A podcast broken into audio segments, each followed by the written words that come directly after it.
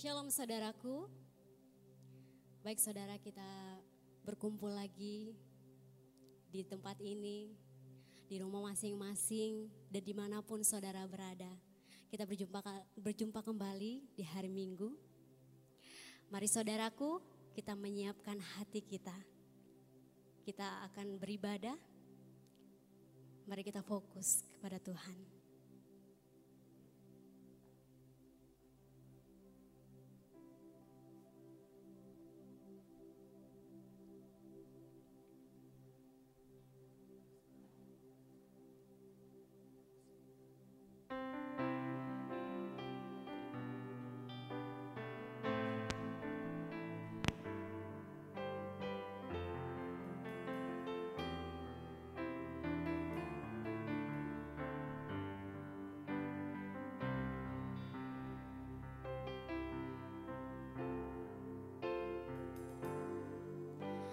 Tuhan tak pernah janji Langit selalu biru Tetapi dia berjanji Selalu menyertai.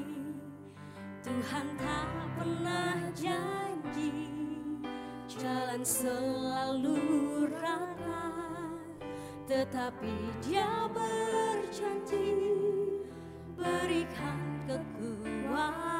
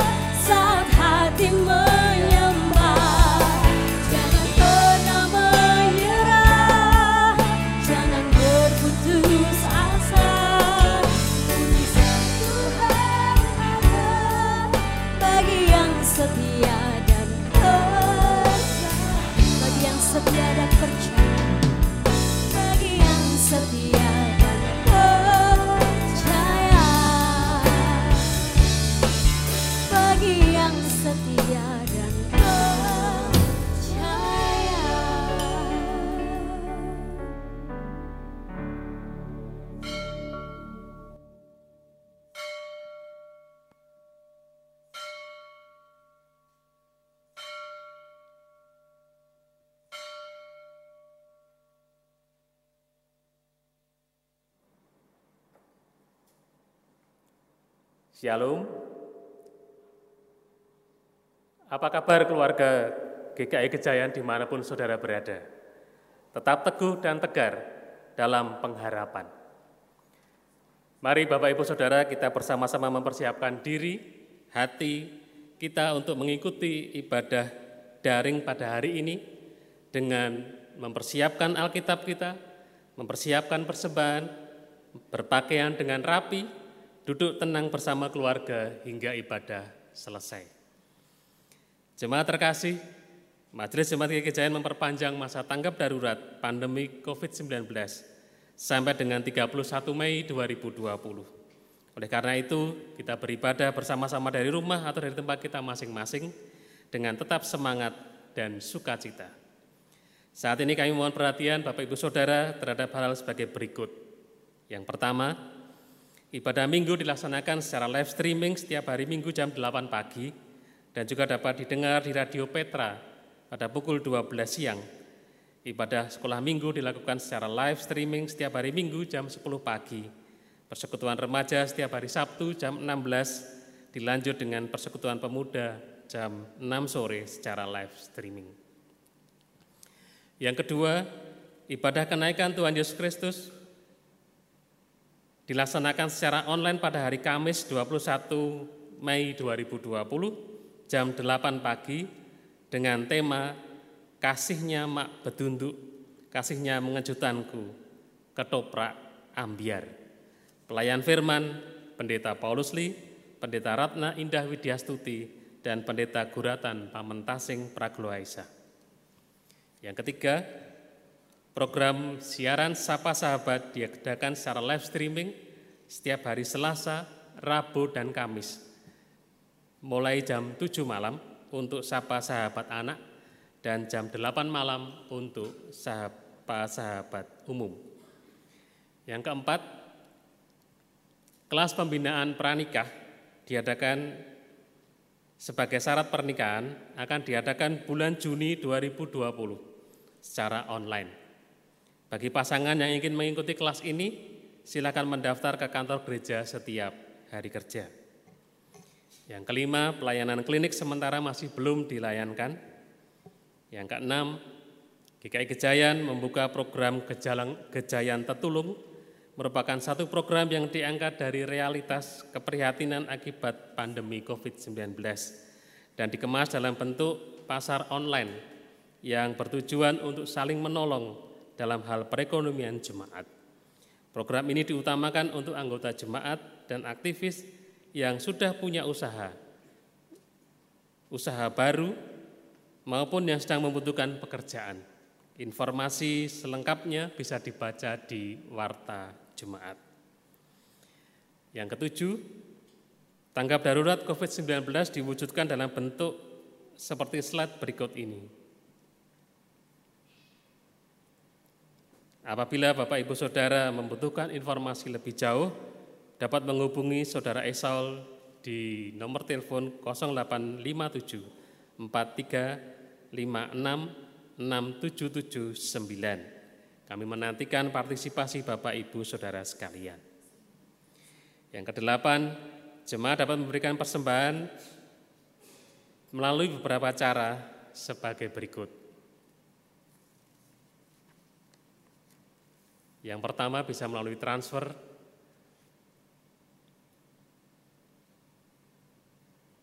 Yang kedua juga bisa melalui scan QR seperti yang tertera di layar.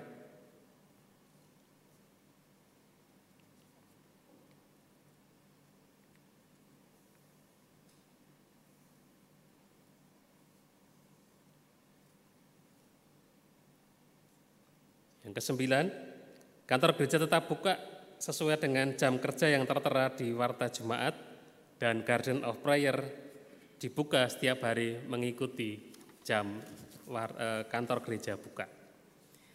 Yang ke-10, Majelis Jemaat menyerukan gerakan doa dan puasa untuk situasi kondisi saat ini agar kiranya Tuhan berkenan memberkati, memelihara, menyertai umat manusia sehingga kita sekeluarga tetap sehat dan tetap dapat beribadah dengan baik dan penyebaran COVID-19 dapat dihentikan di seluruh dunia. Yang sakit yang terpapar virus dapat dipulihkan, serta keadaan masyarakat, bangsa, dan negara setelah seluruh dunia dapat dipulihkan. Kebaktian hari ini dengan tema iman yang bertindak dalam kasih dan relasi dengan pelayan firman pendeta Paulus Lee. Mari Bapak Ibu Saudara jemaat Tuhan yang terkasih, Bersama keluarga, kita persiapkan hati kita untuk memulai memuji dan mendengarkan firman Tuhan. Mari bersama kita masuk di dalam saat teduh.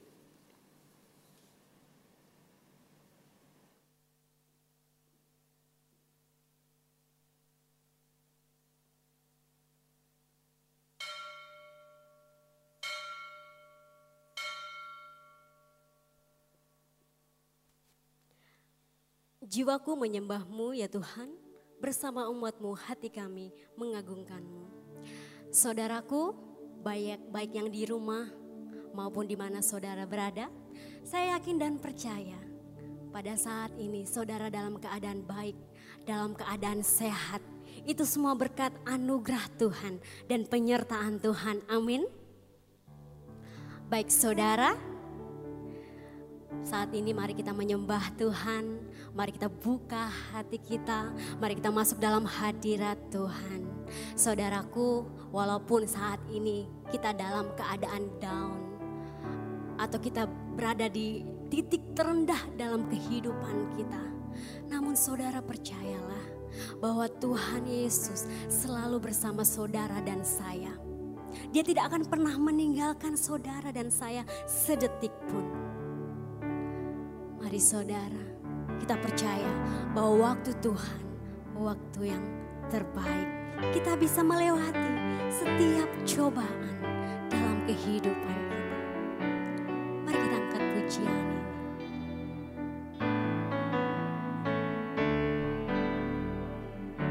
Bila kau izinkan sesuatu terjadi percaya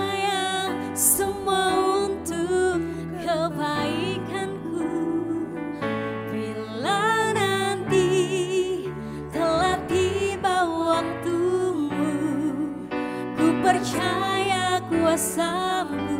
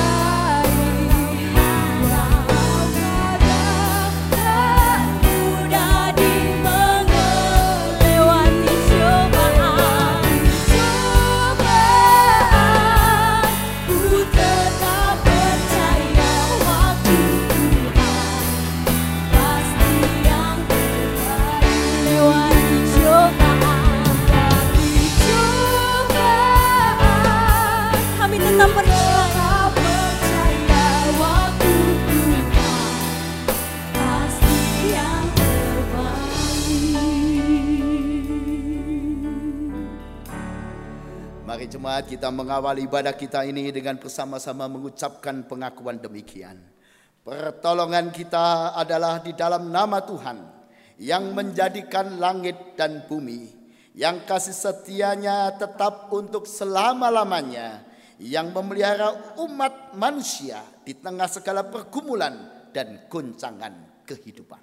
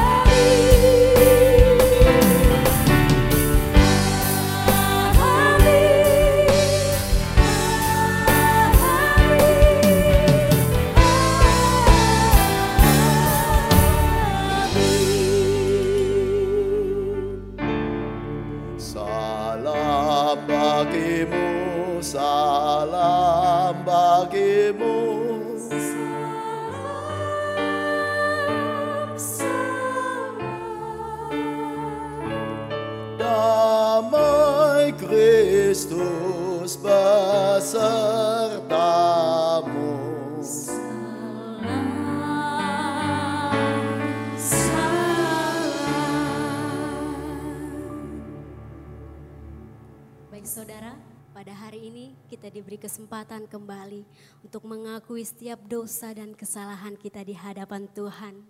Mari saudara, sama-sama kita menundukkan kepala kita. Mari kita berani jujur, mari kita mengakui setiap dosa kita kepada Tuhan. Sekecil apa pun dosa saudara dan saya, mari kita akui saudara.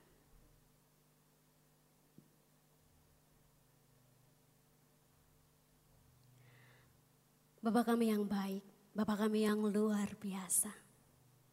Pada saat ini Tuhan, ini kami anak-anakmu. Kami datang kepada Engkau Tuhan untuk mengakui setiap dosa dan kesalahan kami. Ampuni setiap dosa dan kesalahan kami Tuhan. Mungkin terkadang kami lupa. Kami sudah menyakiti hati orang-orang di sekitar kami. Orang-orang yang kami kasihi Tuhan baik dengan perbuatan, dengan perkataan. Ampuni kami Tuhan, karena kami yakin dan percaya. Engkau Tuhan yang sanggup mengampuni dosa kami. Dan Engkau Tuhan, Juru Selamat kami yang hidup. Amin. Bangkit berdiri, mari kita akan menerima berita anugerah yang dibacakan dari 1 Yohanes 1 ayat yang ke-9. Bagi saudara dan saya yang sungguh-sungguh mengaku dosa dan bertobat, maka sebagai hamba Yesus Kristus, kami memberitakan berita anugerah demikian. Jika kita mengaku dosa kita, maka ia adalah setia dan adil, sehingga ia akan mengampuni segala dosa kita dan menyucikan kita dari segala kejahatan. Demikianlah berita anugerah dari Tuhan.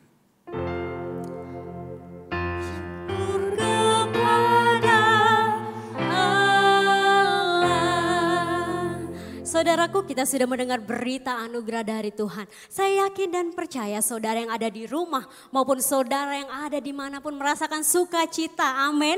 Amin. Baik saudara, karena kita merasakan sukacita pengampunan, mari kita dengan bersukacita, mari kita berdiri walaupun uh, saudara di rumah ataupun di mana pun, mari sama-sama kita berdiri, kita bersukacita, kita bersyukur. Karena kasih setia Tuhan tiada terukur. Mari kita angkat pujian ini saudaraku. Mari kita bertepuk tangan, kita goyangkan badan kita, kaki, tangan dengan sukacita.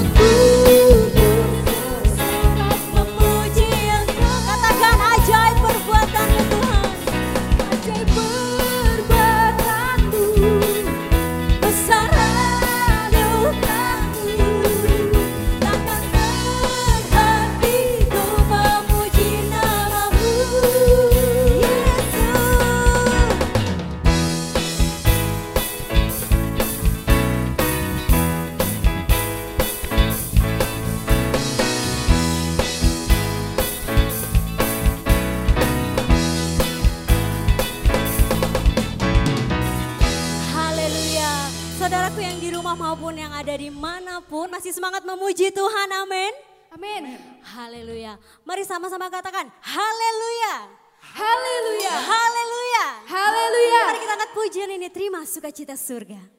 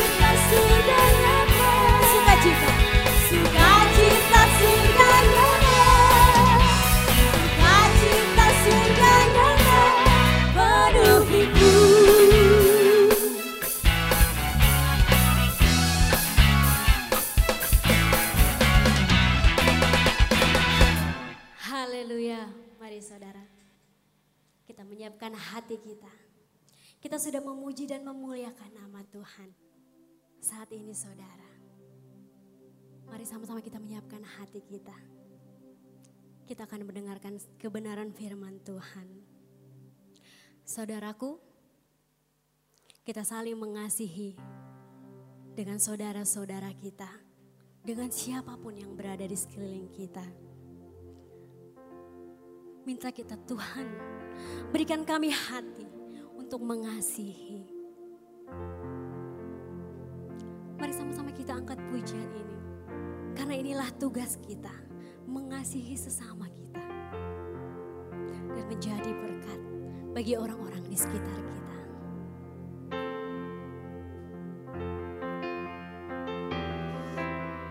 masuk lebih dalam lagi dalam hadirat Tuhan. Mari kita fokus kepada Tuhan.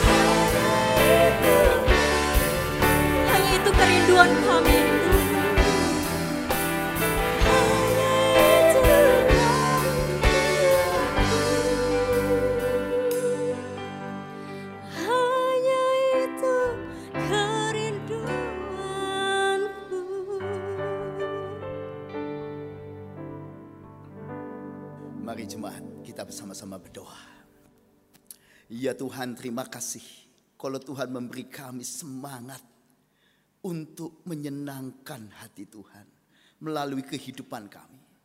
Biarlah hidup yang menyenangkan hati Tuhan itu juga berarti hidup yang menyenangkan hati sesama kami.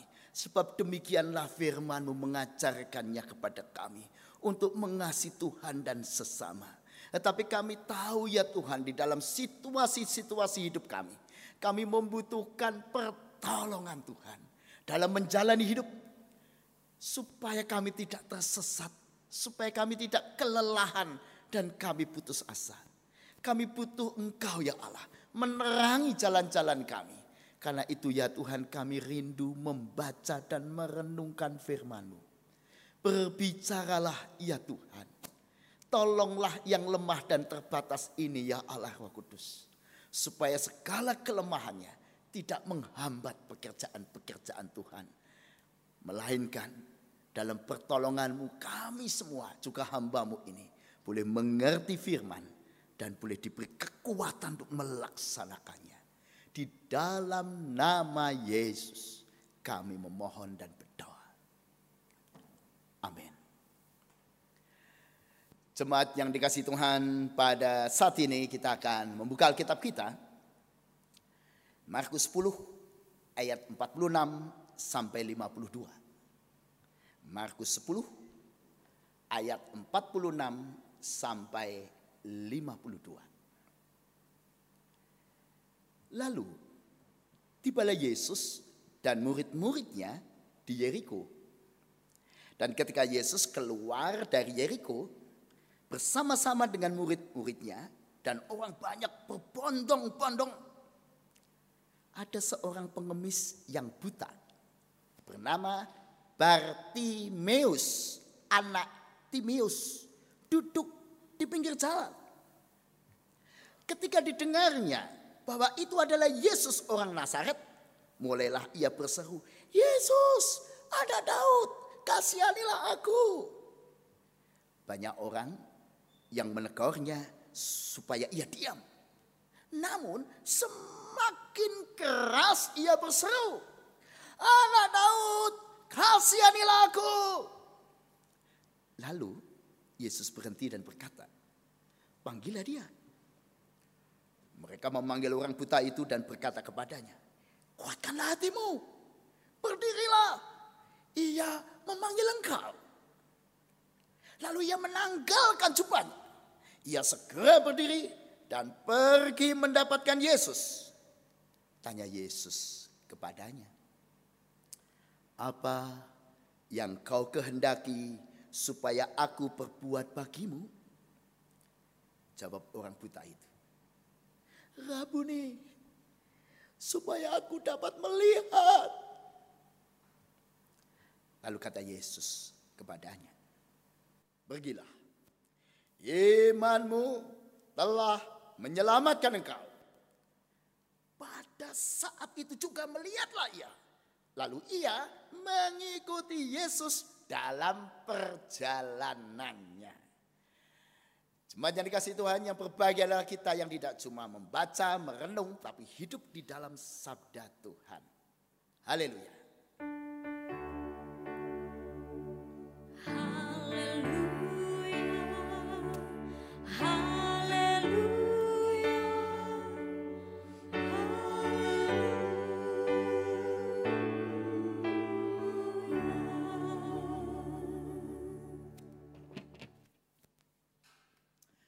Shalom. Shalom. Saudara yang dikasih Tuhan, kita akan bersama-sama mengawali renungan ini dengan mengingatkan diri kita dan semua orang selain kita. Jangan menyerah. Jangan menyerah. Ada satu lagu yang mengingatkan demikian ya. Jangan pernah menyerah. Jangan pernah menyerah Jangan berputus asa Hadirnya Tuhan nyata Saat hati menyembah. Jangan pernah menyerah Jangan berputus asa Karyanya Tuhan nyata Bagi yang setia dan percaya Saudaraku lagu tadi mengingatkan kita jangan pernah menyerah. Siapa di antara saudara di tengah situasi ini sudah mulai menyerah dengan keadaan. Mulai putus asa, mulai tidak ada semangat. Jadi pertanyaannya saudara, apakah saat ini kita sudah hidup bijak di tengah pandemi COVID-19 ini, di masa tanggap darurat ini? Apakah kita sudah hidup bijaksana? Dan seberapa bijaksana kita? Mari kita nilai diri kita saudara dikasih Tuhan. Apakah kita sudah hidup dengan baik, bijak, benar di mata COVID ini?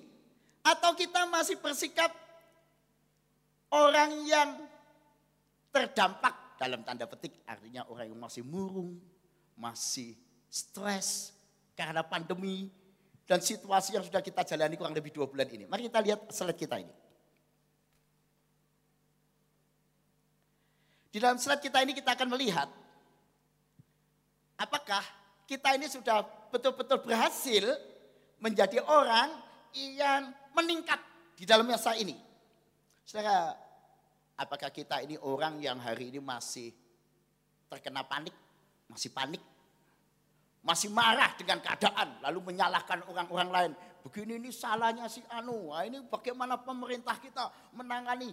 Kita suka menyalahkan orang lain, suka panik. Padahal semua pemerintah di dunia, tanpa kecuali termasuk pemerintah kita, pasti sedang tidak siap menghadapi situasi ini. Nggak ada yang siap. Jadi kita tidak perlu menyalahkan orang lain. Dan tidak perlu juga menyalahkan diri kita sendiri ini. Tapi yang perlu adalah kita justru menerima situasi ini. Dan tidak cuma menerima, mari kita mengeksplorasi diri. Mari kita membangun diri. Kita justru menjadikan ini daya untuk maju. Mari kita terus meningkat makin maju. Nah pertanyaan saya, saudara masuk yang mana? Masih hari ini pada zona, masih marah, masih panik, masih stres, atau sudah masuk kepada satu zona yang lain. Yaitu zona sudah mulai menerima dan mulai belajar.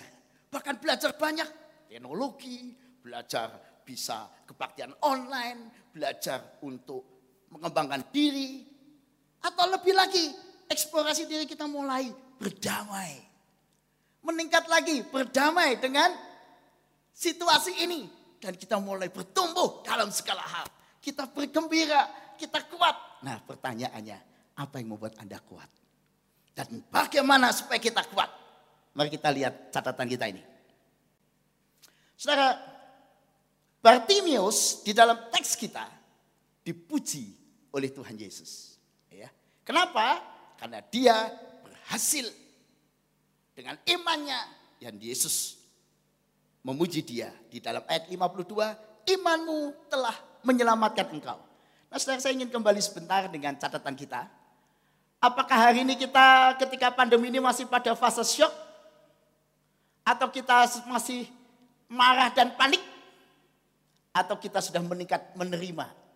Mulai mengeksplorasi diri. Dan kita sudah mulai berdamai. Mulai membangun diri kita. Mulai punya komitmen-komitmen baru. Nah saudara supaya kita bisa demikian saudara. Mari kita belajar sebentar dari Bartimius. Bartimius di ayat yang ke-52 dipuji oleh Tuhan Yesus. Imanmu telah menyelamatkan engkau. Oh sudah dikasih Tuhan. Ini luar biasa ya. Imanmu telah menyelamatkan engkau. Apa arti imanmu sudah menyelamatkan engkau? Karena Bartimius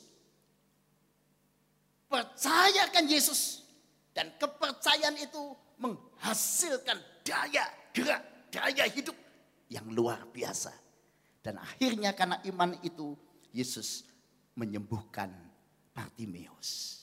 Jadi saudara, ada orang yang ditolong Tuhan karena Tuhan kasihan, belas kasihan, padahal dia kurang beriman. Contoh, ketika murid-murid sedang naik kapal di Danau Galilea, apa yang terjadi? Waduh, di kapal itu padahal ada Tuhan Yesus. Tapi ketika badai terjadi paniklah mereka dan mereka mulai berteriak, Tuhan tolong, Tuhan tolong. Sudah dikasih Tuhan, pada saat itu Yesus bangun dan menghardik badai itu. Diam, tenanglah, badai itu tenang. Lalu Yesus berkata, mengapa engkau takut? Mengapa engkau kurang percaya? Jadi Yesus menolong tetapi mereka sebenarnya kurang percaya. Bandingkan dengan pujian Yesus kepada Bartimius. Imanmu telah menyelamatkan engkau. Ini karena punya iman, maka iman itu menggerakkan dirinya. Iman menjadi daya dorong, jadi daya mengandalkan Tuhan. Sehingga aktif di dalam bertindak. Dan saya dikasih Tuhan, pertanyaan saya saudara, Apakah iman saudara sudah menjadi daya dorong saudara? Menjadi daya gerak, menjadi daya hidup saudara. Sehingga Anda makin maju. Saudara saya membawa uh, ini. Center ini saya nyalakan tidak bisa. Jadi apa yang masih kurang dari senter ini? Ya, betul. Baterai. Tapi pertanyaannya baterai yang mana? Yang kecil atau baterai yang besar? Kalau kita masukkan baterai kecil di dalam senter ini kira-kira nyala enggak ya? Mungkin kalau dipaksakan nyala pun mungkin redup ya. Tetapi ketika baterai yang besar ini dimasukkan ke dalam senter ini. Lalu kita masukkan. Saudara, senter ini menyala. Jadi baterai tadi menjadi daya hidup sehingga senter ini yang tadinya mati sekarang menyala. Nah ini menyala. Jadi pertanyaan saya, apakah iman kita seperti baterai tadi? Menjadikan daya hidup, daya dorong. Sehingga kita makin, makin di tengah situasi ini. Tidak tergeletak, tidak putus asa, tidak panik, tidak stres. Tapi kita meningkat karena iman kita. Bukan karena apa-apa, tapi karena iman kita itu membuat kita semakin berdaya. Karena kepercayaan kita. Itu berarti imanmu telah menyelamatkan engkau. Mari kita belajar dari Bartimius, pengemis buta yang dipuji Yesus ini. Saudara, iman Bartimius, iman yang gigih, ulet, di tengah segala usaha. Mohon maaf ini mungkin tulisannya tidak kelihatan dengan baik. Ya. Karena di, di baris paling bawah. Yang pertama adalah iman harusnya makin gigih, makin ulet di tengah segala usaha. Kok bisa? Ya kayak seperti Bartimius. Di ayat 47, Bartimius sebenarnya menunjukkan bukan hanya permohonan pengampunan, eh, permohonan minta dikasihani oleh Yesus. Bukannya bukan hanya berkata Yesus kasihanilah aku, tetapi di sana berkata Yesus anak Daud kasihanilah aku. Kata anak Daud atau frase kata anak Daud menggambarkan kepercayaannya bahwa Yesus adalah Mesias. Ya benar. Karena karena anak Daud adalah uh, nubuat tentang ada keturunan Daud akan menjadi Mesias. Jadi frase kata Yesus anak Daud, kasihanilah aku, menunjukkan iman percaya Bartimius itu.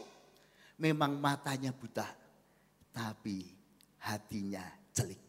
Dia tahu Yesus yang dia banyak dengar itu adalah anak Daud yang diberitakan Mesias. Dia percaya. Dan Percayanya nggak sekedar percaya, dia diuji. Kenapa? Di ayat 48, saudara simak ya. Di ayat 48, banyak orang menegurnya supaya ia diam. Kenapa ditegur supaya diam? Ya karena dia berteriak-teriak, Yesus anak Daud kasihanilah aku. Yesus anak Daud kasihanilah aku. Sudah dikasih Tuhan. Lama-lama orang yang sedang melihat Yesus, Yesus yang melayani, berkhotbah, orang melihat jadi jengkel karena ada suara yang mengganggu konsentrasi. Maka ditegur, hei kamu diam, diam. Tapi apa yang dilakukan oleh Bartimius? Dia diam? Ternyata tidak, saudara. Anda perhatikan ayat 48 selanjutnya. Namun semakin keras ia berseru, anak Daud kasihanilah aku. Makin keras dia berteriak, Yesus anak Daud kasihanilah aku. Saudara ini iman yang gigih. Yang ulet.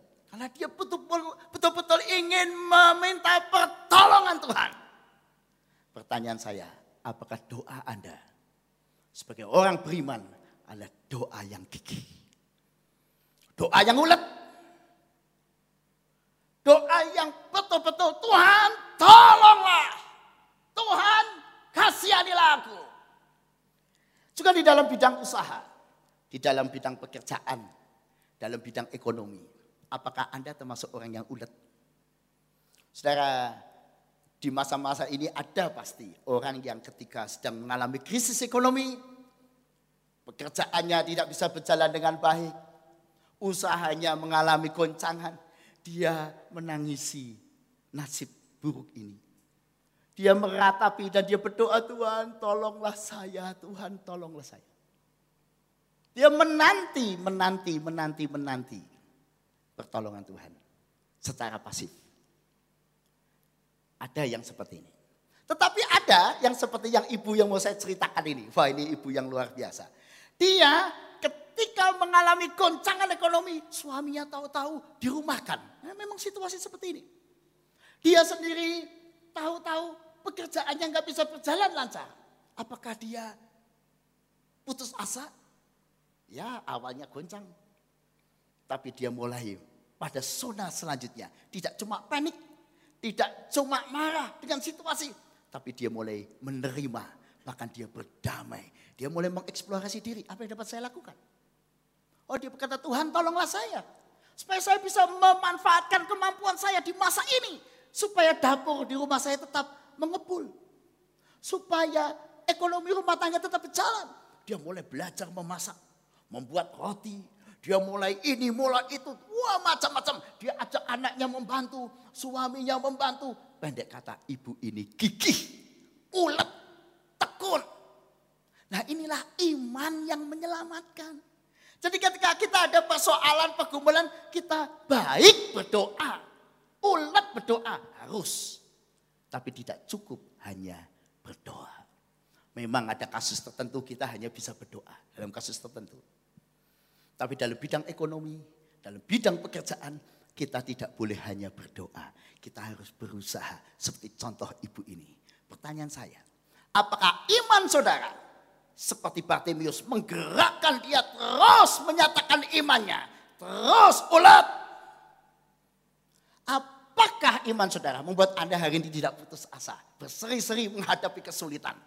Hadapi bekerja dengan giat. Makin gigih, makin ulet berusaha menjadikan sebuah tindakan nyata. Yang berikutnya saudara. Kita belajar dari Bartimius. Ketika ia dipanggil oleh Yesus. Apa yang dia lakukan saudara? Di ayat 50 saya bacakan buat saudara. Ini luar biasa menarik saudara. Ayat yang ke 50. Mari kita baca sama-sama ya. Dua, tiga.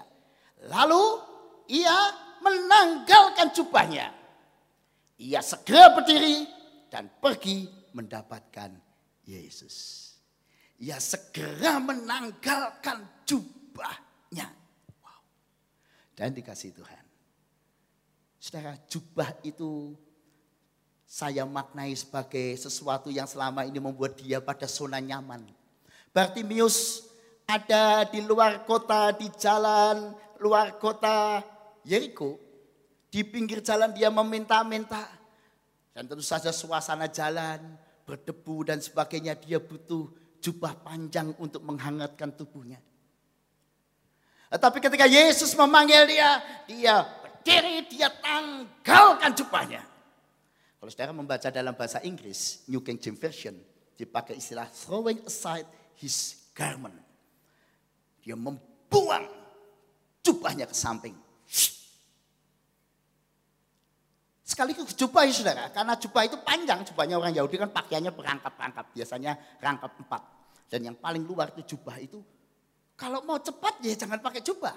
Karena jubah itu uh, menghambat dia untuk berjalan dan seterusnya. Saya dikasih Tuhan. Bartimius segera menanggalkan jubahnya. Berdiri berjubah dengan Yesus. Saudara, jubah itu adalah sesuatu yang bisa menghambat kecepatan kita.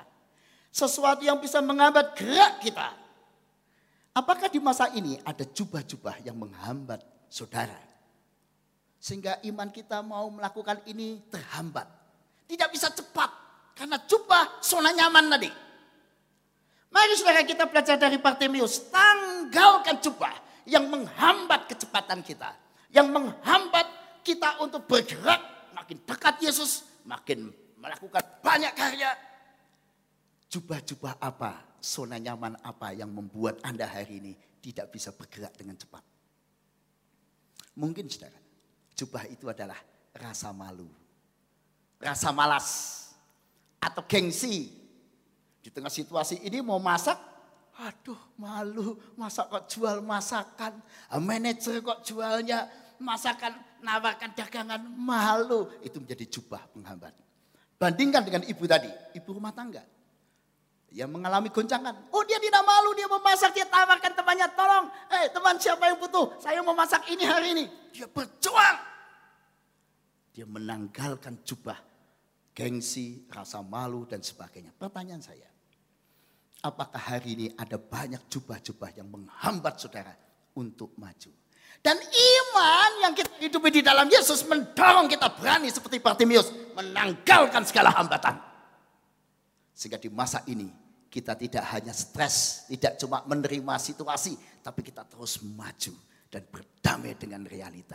Kita nggak takut ketika WA, WHO misalnya mengatakan rasanya eh, virus COVID-19 ini tidak akan hilang sama sekali. Akan seperti beberapa penyakit yang lain yang akan terus ada. Misalnya eh, penyakit HIV atau virus-virus yang lain yang tetap ada. Kita harus berdamai dengan virus itu. Kita nggak takut. Kenapa? Karena tidak hanya menanti di tengah situasi ini. Tapi kita berjuang, kita mau tanggalkan zona nyaman. Beranikah Anda meninggalkan zona nyaman Anda? Karena iman saudara membawa engkau pada pencerahan. Ya. Iman seperti baterai yang membuat senter ini menyala. Yang kedua, ya saudara tadi sudah kita belajar tentang iman yang menyingkirkan hambatan. Yang tiga, mari kita belajar dari uh, Bartimius pribadi yang fokus. Yesus bertanya kepada Bartimius, apa yang kau kehendaki supaya aku perbuat bagimu? Di ayat 51 Yesus tanya, apa yang kau kehendaki supaya aku perbuat bagimu? Apa jawab Bartimius itu? Kalau saudara ditanya oleh seorang yang bisa melakukan apa saja buat saudara, apa jawab saudara? Kebanyakan kita suka memberikan serentetan permintaan. Ah mumpung ya, mumpung ketemu orang yang bisa mengabulkan permintaan kita. Wah minta permintaan yang banyak. Pertanyaan saya, doa saudara apa di masa-masa pandemi ini? Apakah kita masih berdoa dengan sederet permintaan? Oh Tuhan, minta motor baru. Tuhan, minta oh, mobil baru. Minta rumah, minta ini, minta itu. Minta. Apakah masih seperti itu? Atau kita seperti Bartemius yang tahu fokus, tahu prioritas. Ketika dia ditanya oleh Yesus, apa yang kau kendaki supaya aku berbuat bagimu? Jawabnya cuma satu dan jelas. Rabuni supaya aku dapat melihat. Satu, supaya aku dapat melihat. Karena itu memang yang paling penting buat dirinya. Supaya dia bisa melihat. Supaya dia tidak jadi terus jadi pengemis. Dia ingin meninggalkan tempat itu. Dia ingin bekerja buat keluarganya. Dia ingin bekerja lebih baik. Dia ingin hidup yang lebih baik. Dan menurut dia, fokus yang utama paling penting, paling prioritas adalah dapat melihat. Pertanyaan saya buat saudara, apa yang Anda minta pada Tuhan hari ini? Apakah Anda punya prioritas yang jelas dalam hidup ini? Kalau saudara saya ingin terus maju, miliki prioritas yang jelas. Jadi saudara, orang beriman itu tidak memanjakan diri. Tidak apa-apa minta sama Tuhan, minta-minta. Bukan Tuhan tidak bisa memenuhi. Tapi kadang-kadang lalu kita jadi nggak fokus. Apa-apa diminta. Bukan fokus yang baik, yang positif. Nah ini kita lihat kan, di masa-masa pandemi ini banyak orang nggak fokus. Di rumah suami istri mestinya menjadi berdamai, malah apa? Di TV saya dengar KDRT. Waduh, ketemu suami, ketemu istri tiap hari pagi, siang, sore, malam karena di rumah saja. Lama-lama jadi jengkel. Lalu lihat kok kamu terus ya. Jengkel jadi KDRT, malah kasar. Ngomongnya malah, waduh. Jadi salah arah, malah di rumah mestinya menjadi berdamai, menjadi makin mesra, makin rukun, malah salah arah, malah jadi rumah jadi ajang bertengkar. Dulu tidak pernah di rumah jarang bertengkar, sekarang sering di rumah tiap hari bertengkar. Nah ini orang yang enggak benar fokusnya. Atau, ya ini yang kita lihat di koran-koran juga. Ya geli, tapi ya kita jadi bagaimana ya. Banyak orang karena di rumah saja, malah banyak kelahiran bayi-bayi atau orang-orang hamil yang di luar rencana. Ya, rencananya ah sudah cukup lah punya dua anak, tiga anak sudah cukup. Eh karena di rumah saja, eh malah mengandung lagi, hamil lagi. Tentu tidak ada yang salah dengan kehamilan. Tetapi kadang-kadang kita tidak fokus. Tidak punya prioritas. Akibatnya kita tidak merencana dengan baik hidup ini. Iman yang benar, iman yang membawa kita tahu fokus. Iman yang membuat hidup kita lebih maksimal lagi. Nah itu sebabnya Bartimius menjadi contoh buat kita. Fokus, Tuhan supaya aku dapat melihat. Saudara kalau kita lihat sebuah komenator, uh, seorang teolog yang memberi komentar terhadap bagian ini. Contohnya Matthew Henry, seorang teolog yang hebat dan terkenal. Dia membandingkan dengan Matius 20 ayat 29. Di sana digambarkan Matius 20 ayat 29 cerita yang kurang lebih sama di uh, luar kota Jericho. Ada dua orang buta. Kalau di dalam teks kita Markus, satu orang buta. Di Matius 20 ayat 29 ada dua orang buta. Dan Matthew Henry seorang teolog itu uh, mengikuti beberapa uh, pendapat. Mungkin, mungkin memang dua buta. Siapa? Bartemius dan ayahnya. Kan dikatakan Bartimius anak Timeus. Jadi ayah dan anak dua-duanya buta. Dan dikasih Tuhan. Betapa menyedihkan keluarga. Dua-duanya ayah dan anak buta. Karena itu Bartimius begitu ingin melihat. Supaya dia bisa menjadi manfaat buat keluarganya. Jadi pertanyaan saya sekali lagi. Kalau hari ini Tuhan menawarkan pada saudara apa yang kau ingin aku berbuat bagimu. Apa prioritas hidup saudara? Apa prioritas permintaan saudara? Permintaan yang jelas menunjukkan Anda punya iman yang dewasa. Permintaan yang tidak jelas menunjukkan saudara dan saya orang yang belum jelas mau apa. Yang ketiga saudara, eh, kita masuk ke belajar lagi dari Bartimius.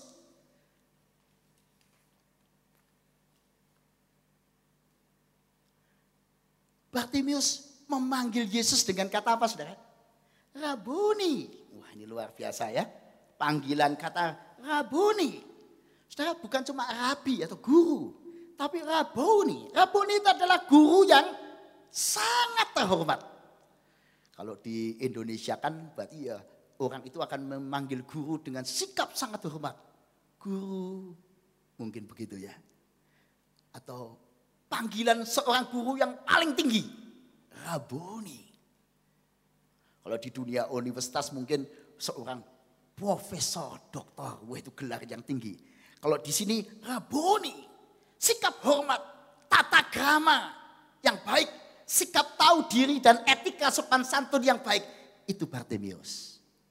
Pertanyaan saya, kalau Anda memanggil Tuhan hari ini apa? Oh saya manggil Tuhan, ya Tuhan. Apakah itu cukup sopan? Apakah itu cukup menunjukkan tata krama yang baik?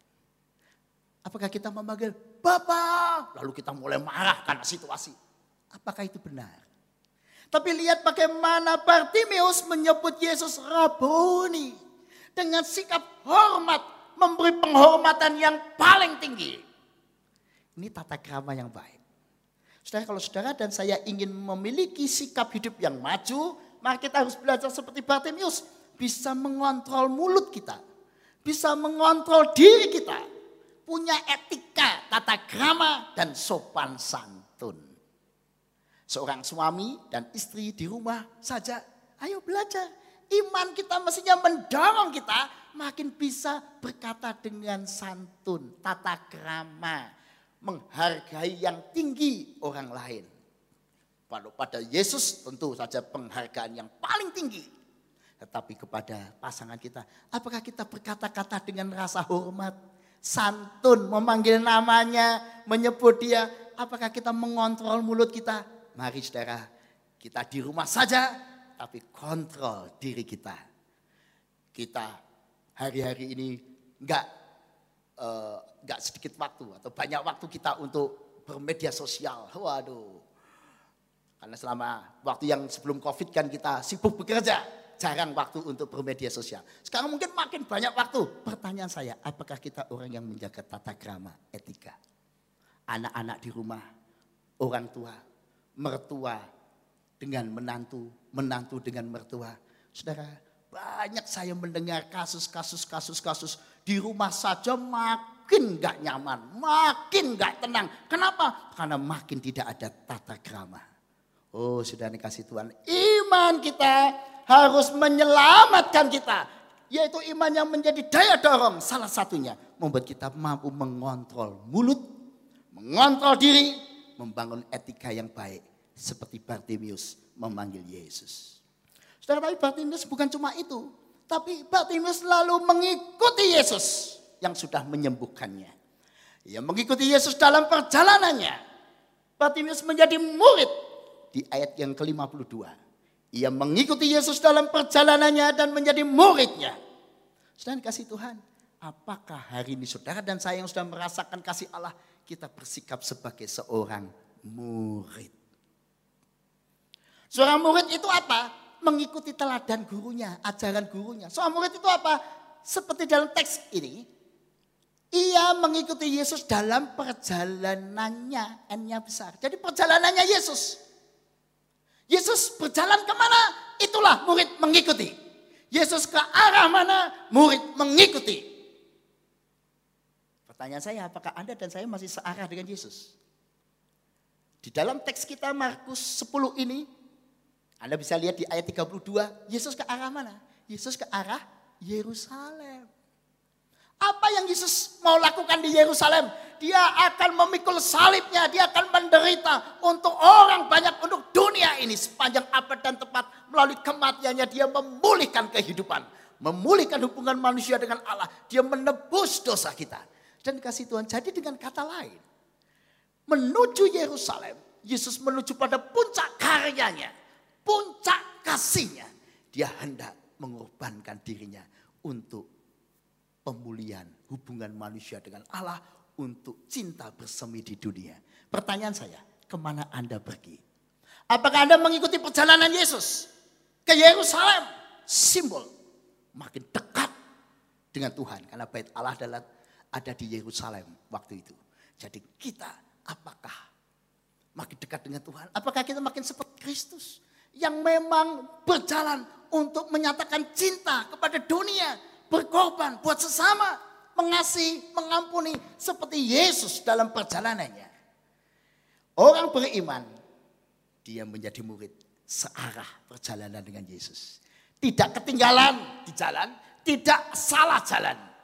Apakah Anda dan saya masih sejalan dengan Yesus? Ke arah puncak karya melayani, mengampuni dunia ini makin hari makin suka berkorban. Sudah dikasih Tuhan. Mengikut Yesus berarti mau berhenti. Berhenti apa? Perjalanan. Yesus ketika berjalan diikuti orang banyak di luar kota Yeriko mendengar suara Yesus anak Daud kasihanilah aku. Yesus berhenti, stop perjalanan. Lalu memanggil Bartimius. Lalu mendengar keluarnya. Lalu menyembuhkan dia, melayani dia. Saudara dan saya mau menjadi pengikut Yesus, berani berhenti. Mungkin kita punya ambisi tertentu. Mungkin kita punya tujuan hidup tertentu. Tapi ada waktunya Tuhan mengajak kita berhenti. Stop. Untuk apa? Untuk berempati mendengar. Untuk mendengar keluh kesah orang untuk mulai melayani orang lain, gak sibuk dengan kesibukan tujuannya sendiri. Saudara dan saya hari ini kan sibuk terus. Sebelum COVID ini terjadi, sebelum pandemi ini, semua kita sibuk-sibuk kerja, sibuk gereja juga sibuk kegiatan. Tahu-tahu pandemi ini mengajak kita stop berhenti. Mari belajar seperti Yesus. Berani berhenti bukan untuk istirahat Yesus tapi waktu itu Yesus berhenti dia untuk memanggil orang yang membutuhkan dia. Panggillah dia. Kamu mau apa dari aku? Weh, luar biasa. Anda selama bertahun-tahun sebelum uh, COVID ini terjadi sampai dengan sebelumnya engkau mungkin sibuk. Tapi masa COVID ini mungkin saat yang tepat Anda diminta untuk berhenti. Mulai bertanya pada orang lain. Ayo, apa yang dapat aku bantu dari kamu? Maukah kita belajar berempati? Maukah kita belajar melayani? Dan dikasih Tuhan ini sebenarnya kesempatan yang baik buat para suami dan para istri yang selama ini sibuk bekerja. Tahu-tahu pandemi ini mengajak kita berhenti. Stop dari perjalanan kita. Tidak usah khawatir, ini bukan stop untuk selamanya. Pandemi ini pasti oleh pertolongan Tuhan juga akan lewat juga. Tapi pada saat ini, ayo.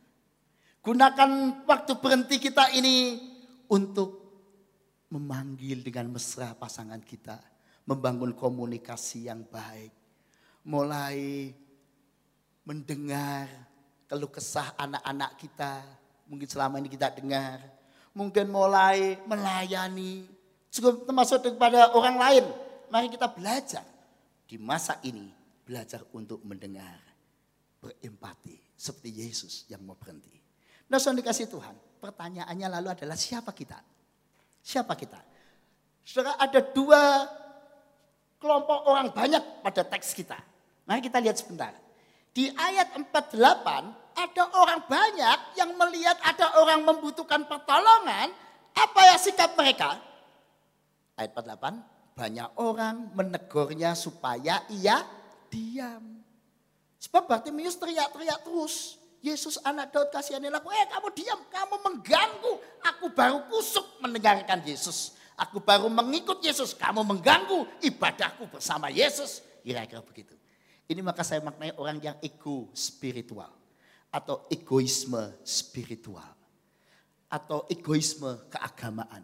Asik ibadah sama Tuhan, nggak peduli orang lain. Eh kamu diam, jangan ganggu. Aku sedang mendengarkan Yesus. Aku sedang beribadah. Eh kamu diam, Kamu butuh, ya sudah, enggak, nanti sudah, enggak peduli. Eh, ini egoisme spiritual. Tapi saudara dan saya diajak bukan menjadi orang banyak yang seperti itu. Enggak peduli teriakan orang. Tapi menjadi orang banyak yang di dalam teks kita di ayat yang ke-49. Di ayat 49 mari kita perhatikan. Lalu Yesus berhenti dan berkata, panggillah dia. Lalu ada sekelompok orang banyak, mereka memanggil orang buta itu dan berkata kepadanya, apa saudara? Mari kita baca sama-sama. Dua, tiga. Kuatkanlah hatimu, berdirilah. Ia memanggil engkau. Wow, ini orang banyak yang gak cuma lihat Yesus, tapi ketika dipanggil, disuruh, panggillah dia, mau diutus. Lalu kepada orang pengemis buta itu, apa kata mereka? Kuatkanlah hatimu. Ini ini memberi motivasi. Saudara. Kuatkanlah hatimu dalam bahasa Yunani taseo. Tenanglah, teguhlah, percayalah, berdirilah dalam bahasa aslinya egero. Bangkitlah, bangunlah, tumbuhlah. Ia memanggil engkau. Engkau jumpailah Yesus. Ini motivator. Jadi ada dua kelompok orang banyak dalam teks kita. Satu, egoisme spiritual. Memikirkan diri sendiri. Yang kedua, motivator. Pertanyaan saya, Anda masuk yang mana? Anda termasuk orang yang egoisme spiritual. Pokoknya aku sedang menikmati kenyamananku doa. Ibadah sama Tuhan. Enggak mau ada gangguan. Atau kita seperti orang banyak yang mau diutus, memanggil, bahkan menjadi motivator bagi si pengemis yang buta itu. Bangunlah, berdirilah, tenanglah, kuatkanlah hatimu, teguhlah, percayalah, jumpailah Yesus. Ini motivator. Anda termasuk yang mana? Dan dikasih Tuhan. Di tengah keluarga, sebagai suami, sebagai istri, Anda termasuk mana? Orang yang egois, lalu memakai alasan-alasan spiritual. Wah, aku kan sedang ibadah, aku kan begini-begini. Atau kita betul-betul menjadi seorang motivator. Memberi semangat kepada orang-orang sekeliling kita. Saudara, kalau kita mau mengikut Yesus, mari kita menjadikan iman kita daya dorong, menjadi motivasi buat orang lain. Saudara, yang menarik dari teks ini adalah kata-kata Yesus yang luar biasa di ayat 51. Dan ini sebenarnya kebiasaan Yesus.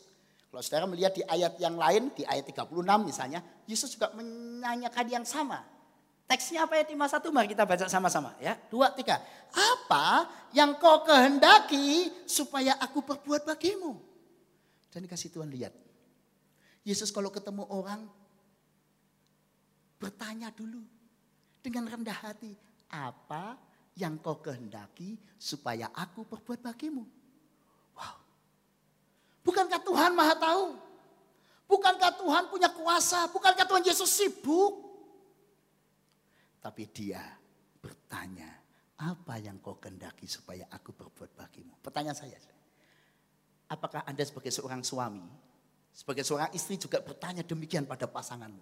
Ketika di rumah, bangun tidur, siapa yang biasa suami dan istrinya bertanya kepada pasangannya begini, Ma, Pa, apa yang kau ingin aku perbuat bagimu hari ini? Ada? Ada? Dan dikasih Tuhan, kita sering kali nggak mau peduli apa yang kamu ingin aku perbuat, pokoknya aku maunya begini.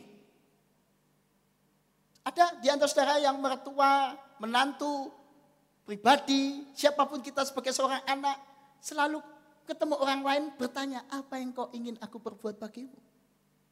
Ini adalah sikap memberi diri, rendah hati, empati, total, dan ingin memberi yang terbaik. Dan dikasih Tuhan, pertanyaan saya, apakah engkau mau menjadi murid Yesus? Mau menjadi murid Yesus? Mari belajar sikap seperti ini. Apa yang kau kendaki aku perbuat bagimu? Seorang murid makin mencintai Yesus, makin mencintai sesama. Gereja Tuhan juga diajak menjadi teman seperjalanan bagi sesama menuju perjalanan. Khususnya di masa ini melampaui pandemi ini. Gereja menjadi teman suka dan duka. Karena itu gereja harus jadi sahabat semua orang. Dan dikasih Tuhan, itulah indahnya orang beriman. Kenapa? Nah, kembali akan saya uh, resumekan bahwa orang beriman itu imannya mestinya menyelamatkan dia. Menyelamatkan artinya apa? Iman itu membuat kita makin teguh, makin ulet, makin gigih usaha dalam bentuk tindakan nyata. Jadi iman itu selalu mewujud dalam tindakan nyata. Yang kedua, iman itu menyingkirkan hambatan untuk maju. Meninggalkan zona nyaman untuk hidup lebih baik. Iman itu membuat kita lebih fokus pada prioritas agar hidup kita maksimal dan jadi berkat. Dan iman itu membuat kita bisa mengontrol mulut, mengontrol diri, bisa beretika dengan baik. Jadi jangan mengaku orang beriman kalau kita itu nggak punya etika, nggak punya tata krama dan sopan santun. Orang beriman itu mengikut perjalanannya Yesus. Ke mana ia pergi, teladannya, cintanya, sikapnya, kasihnya. Itu menjadi sikap orang beriman. Dan yang terakhir, orang beriman berani berhenti dalam kesibukannya untuk demi orang lain. Apakah Anda dan saya mau menjadi orang beriman yang demikian? Jika kita mau, ini yang disebut iman yang telah menyelamatkan. Oleh karena iman terjadi karya Allah yang nyata dan makin nyata. Saudara sebagai penutup saya ingin ceritakan dua orang tukang sayur. Tukang sayur yang pertama yang dia biasa berjualan di komplek-komplek perumahan ya di masa pandemi ini pasti makin laris ya kan. Banyak orang tidak berani pergi ke uh, pasar. Tukang sayur yang dia memakai motornya dia berjualan sayur, sayur. Wah laris dia. Tetapi ketika dia ditanya oleh ibu-ibu yang ada di siapa, e, Mas membawa ini, oh enggak. Bawa ini, oh enggak. Dia pokoknya ya yang ada yang ini ibu. Silakan beli yang ada. Mau silakan enggak, enggak masalah. Wah dia pede dia. Kenapa? Sedang laris. Mau silakan, enggak mau silakan. Tukang sayur yang pertama. Tukang sayur yang kedua. Dia sama seperti temannya tadi. Tukang sayur yang pakai motor keliling ke perumahan-perumahan di masa covid ini. Tapi dia selalu bertanya. Ibu, ibu butuh apa? Ibu, ibu membutuhkan apa? Besok saya bawa. Pak, bawa ini, aduh mohon maaf ibu saya hari ini tidak membawanya. Tapi kalau ibu pesan besok saya bawakan ibu. Ibu butuh apa saja, saya tulis ya. Saya tulis ya. Saudara lihat, Dua-duanya orang beriman. Tapi yang satu orang beriman yang puas dengan dirinya.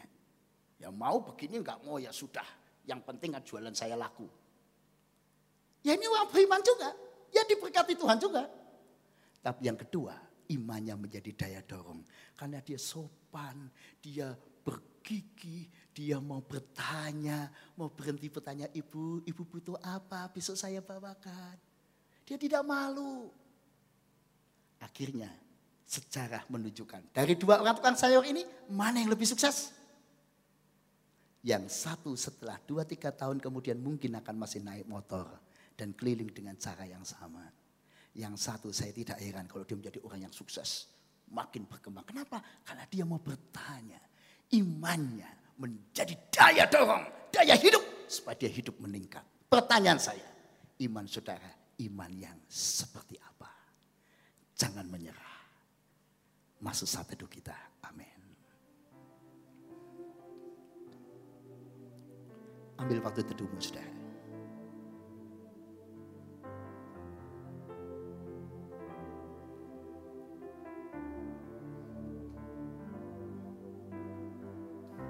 Tuhan tak pernah janji.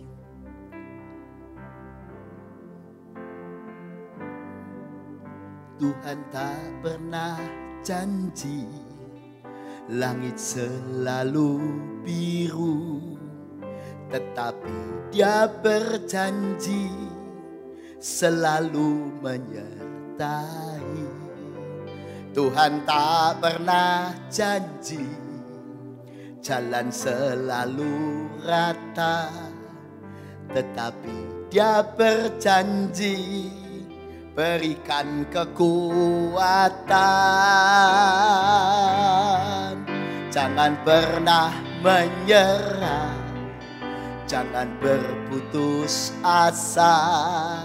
Hadirnya Tuhan nyata saat hati menyembah.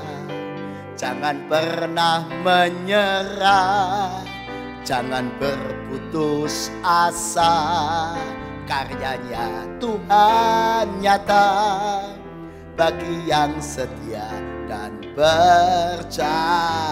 Jangan pernah menyerah.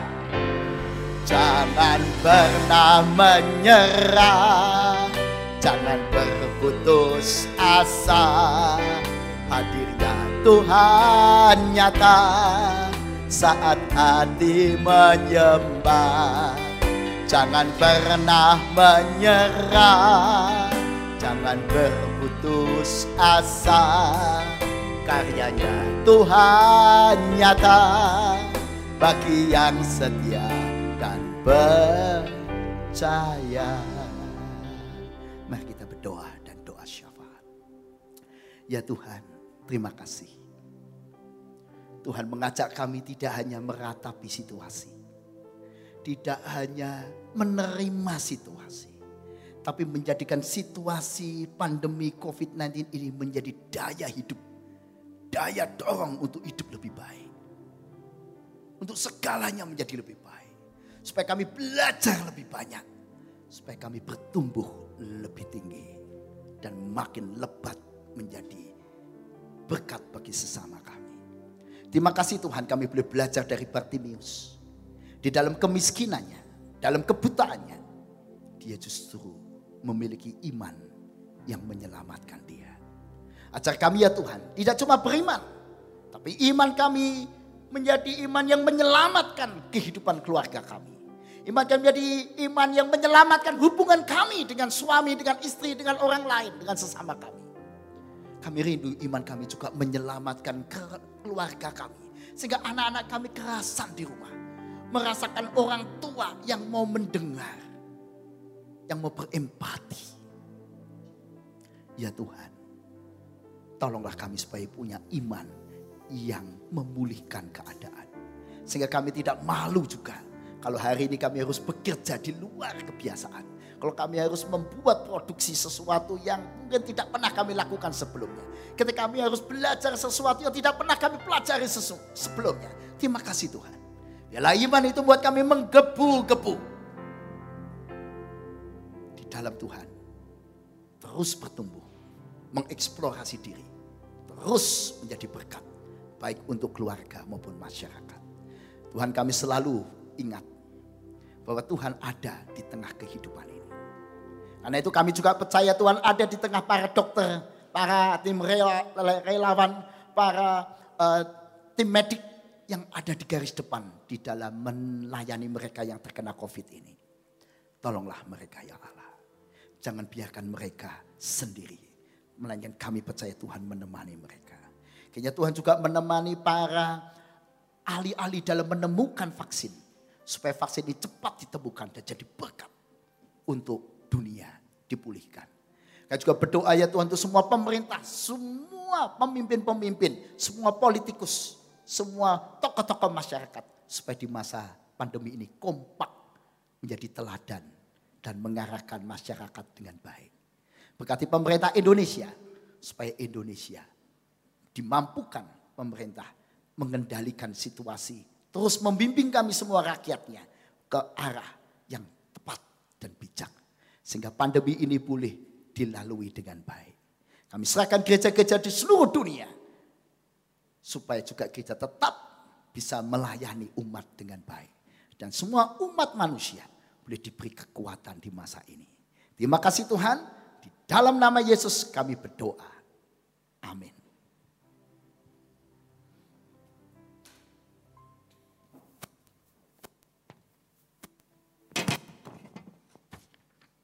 Mari jemaat Tuhan, kita bersama-sama memperbarui iman percaya kita demikian. Aku percaya kepada Allah, Bapa yang Maha Kuasa, Halik langit dan bumi, dan kepada Yesus Kristus, anaknya yang tunggal Tuhan kita, yang dikandung dari roh kudus, lahir dari anak darah Maria, yang menderita sengsara di bawah pemerintahan Pontius Pilatus, salibkan, mati dan dikuburkan, turun ke dalam kerajaan maut. Pada hari yang ketiga, bangkit pula dari antara orang mati, naik ke surga, duduk di sebelah kanan Allah, Bapa yang Maha Kuasa. Dan dari sana ia akan datang untuk menghakimi orang yang hidup dan yang mati. Aku percaya kepada Roh Kudus, gereja yang kudus dan am, persekutuan orang kudus, pengampunan dosa, kebangkitan orang mati, dan hidup yang kekal. Amin. Jemaat Tuhan yang terkasih, Sekalipun kita tidak berkumpul di ruang gereja ini, kita bisa terus terlibat di dalam pekerjaan Tuhan melalui gerejanya dengan persembahan yang akan kita kumpulkan. Hal nyata yang bisa kita lihat saat ini adalah kegiatan gebetan COVID-19 yang sudah berjalan dan akan terus dilakukan oleh tim aksi sosial GKI Gejayan.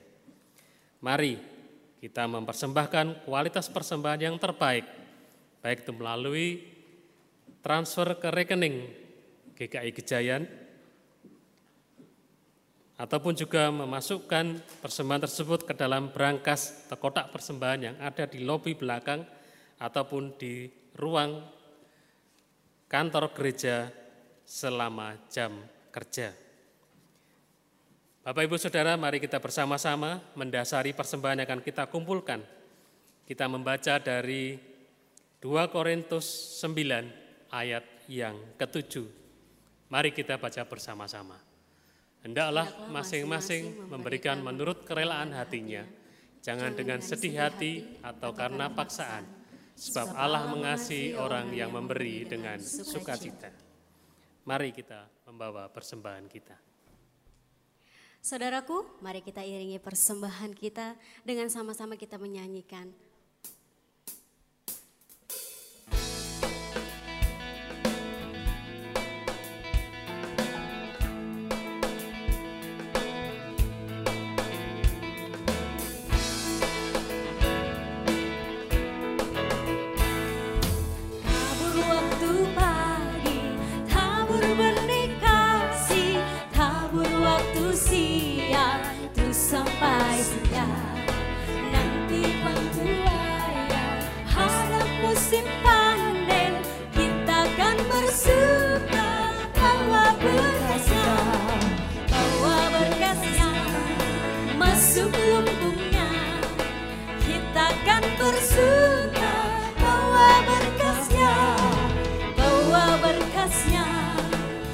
sebelum kita kan bersunggah bawa bekasnya.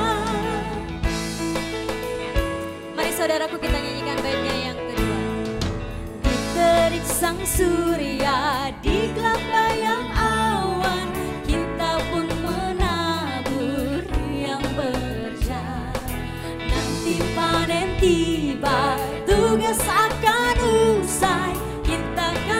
suka bawa berkasnya Bawa berkasnya Masuk lumpungnya Kita kan bersuka Bawa berkasnya Bawa berkasnya Masuk lumpungnya Kita kan bersuka Bawa berkasnya Bawa berkasnya Masuk lumpungnya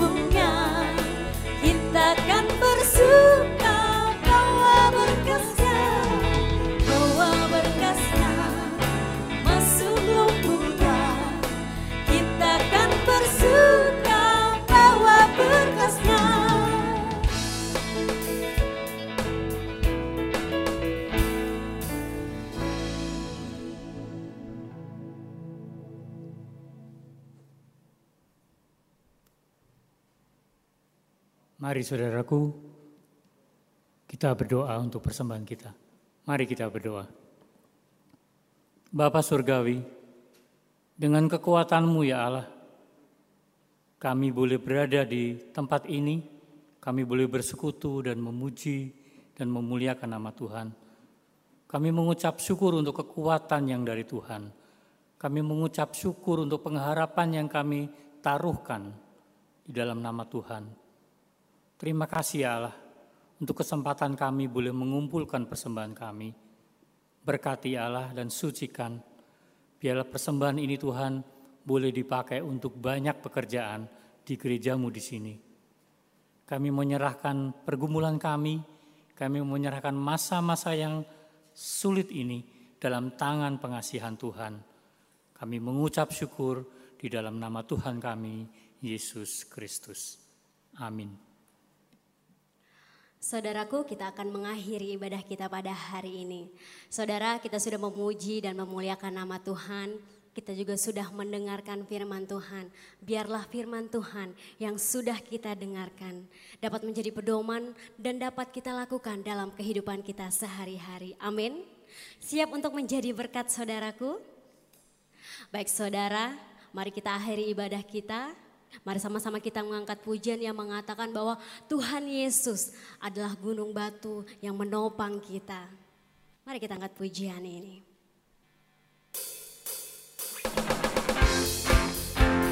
Mari saudaraku dengan semangat kita angkat pujian ini.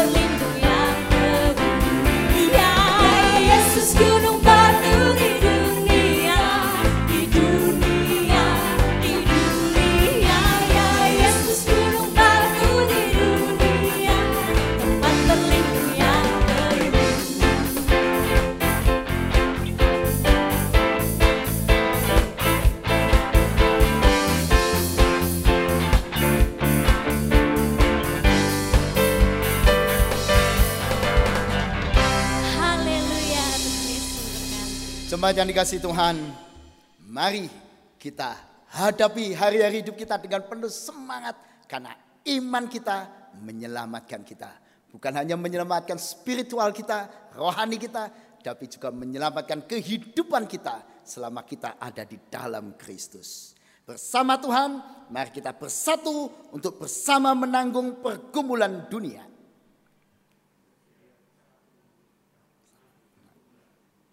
Bawalah penghiburan dan pengharapan dari Tuhan bagi sesama. Kami mau menjadi alat penghiburan dan pengharapan dari Tuhan bagi sesama. Terangilah dan garamilah keluarga dan dunia. Kami bersuka cita menjadi terang dan garam dunia. Terimalah berkat Tuhan. Tuhan memberkati engkau dan melindungi engkau. Tuhan menyinari engkau dengan wajahnya dan memberi engkau kasih karunia. Tuhan menghadapkan wajahnya kepadamu dan memberi engkau damai sejahtera. Amin.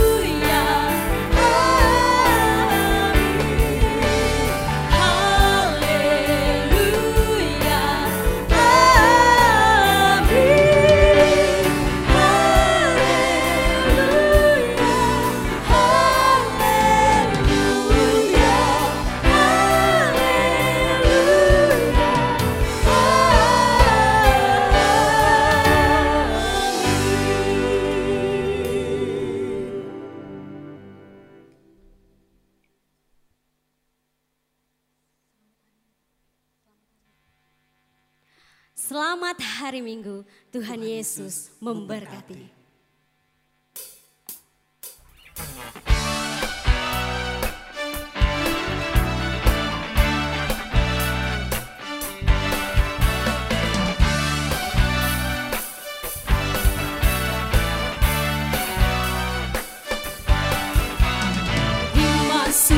Cita surga Itulah kekuatan bagi jiwa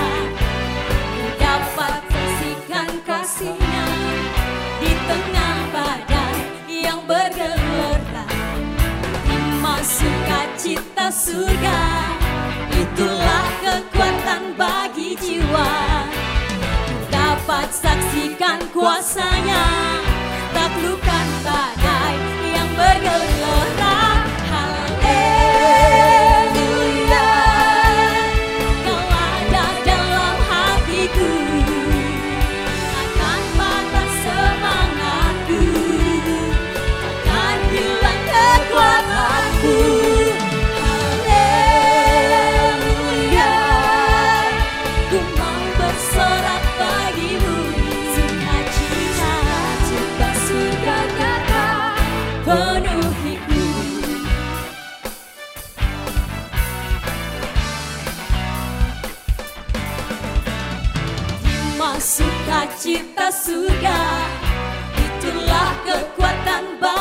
jiwa. Ku dapat rasakan kasihnya Di tengah badai yang bergelora. Masuk cita surga Itulah kekuatan bagi jiwa. Ku dapat saksikan kuasanya Taklukan badai yang bergelora